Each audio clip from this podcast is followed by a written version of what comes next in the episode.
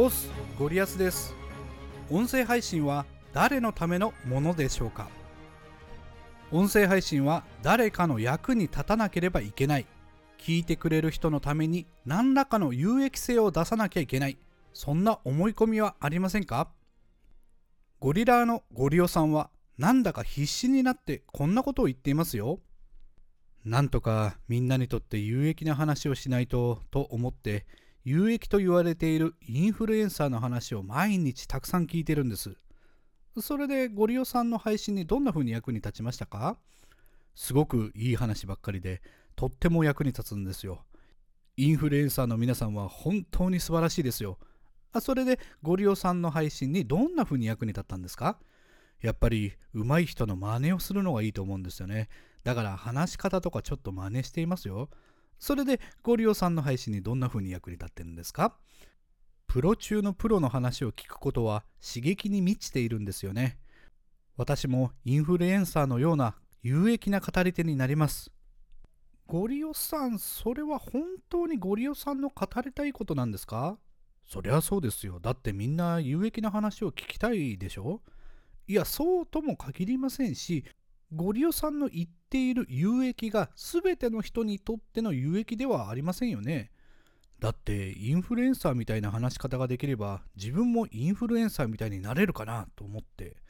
それはインフルエンサーのコピーをやっているだけでゴリオさん自身が有益になったわけじゃありませんよ。えすごい人の真似をすればいいんじゃないんですか？そのポジションにすでにインフルエンサーがいる時点で椅子取りゲームの椅子は空いてないですよ。椅子取りゲーム？ゴリオさんが大好きなインフルエンサーの真似をしてる人の話をわざわざ聞かなくてもですね、インフルエンサーご本人の話を聞けば事足りますよね。なるほど。そもそも有益か無益かはゴリオさんが決めるのではなく聞く人が決めるものなのでゴリオさんが本当に心から好きなことを話した方がいいんじゃないですか？本当に好きなことを話しても誰も聞いてくれませんよ。本当にそうでしょうか？ゴリオさんの本当に好きなことを話している方がよっぽどゴリオさんの人柄や人間性が輝いて出てくると思いますよ。ということで今回は人のために配信するなら自分自身をまず楽しませようというお話をします。まあとは言っても私自身有益おじさんなんて呼ばれててついつい有益な話をしようとしちゃうんですけどね。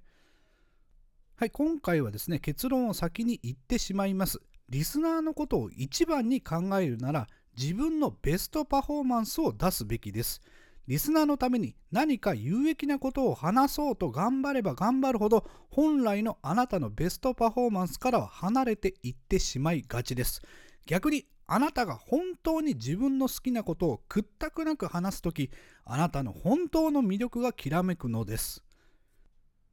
聞く人は無限にある選択肢の中からたまたまあなたの配信に出会います。その出会いに意味があるかないかなんて自由に操作できるはずがありません。ある人にとっては意味があっても、ある人にとっては意味がないなんてことは当然なんです。つまり最初から多くの人にとって有益であろうとすること自体が無理のある行為だということ。そんな無理が長続きするはずがありません。それよりもあなた自身が本当に話したいことを話すならピタリとあなたの話にはまる人が数は少なくとも出てくるんです。試しに私が今からほとんどの人にとって無益な話をします。まあ、これは実験です。もしかしたら苦痛な時間になるかもしれませんが一部の人にはハマるかもしれませんよね。まあそんな話をできるだけ手短にしてみます。